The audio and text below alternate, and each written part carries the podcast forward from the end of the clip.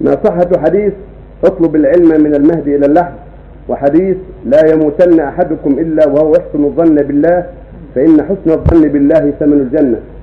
حديث اطلب العلم من المهد إلى اللحد هذا ما هو صحيح موضوع عند أهل العلم ليس بصحيح. اللي في المهد ما يطلب العلم ولا يعرف العلم. اطلب العلم من المهد إلى اللحد هذا ليس بصحيح. ولكن المعنى جد في طلب العلم والحث على طلب العلم. والحديث هو صحيح. هو وكذلك الحديث الآخر اطلب العلم ولو في الصين ليس بصحيح أما حديث لا يموتن أحدكم انه يحسن ظنه بنفسه حديث صحيح رواه مسلم وغيره.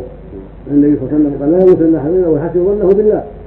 وقال النبي صلى الله عليه وسلم يقول أنا عند ظن عبدي بي وأنا معه حين يذكرني فظن بالله حسن طيب. إن كان يظن بالله ظن طيب هذا من أهم المهمات.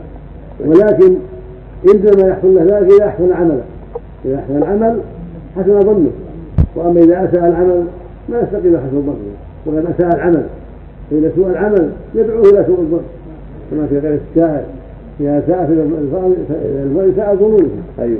فالمقصود أن من أسباب حسن الظن بالله الاجتهاد في طاعته والحذر من معصية سبحانه وتعالى.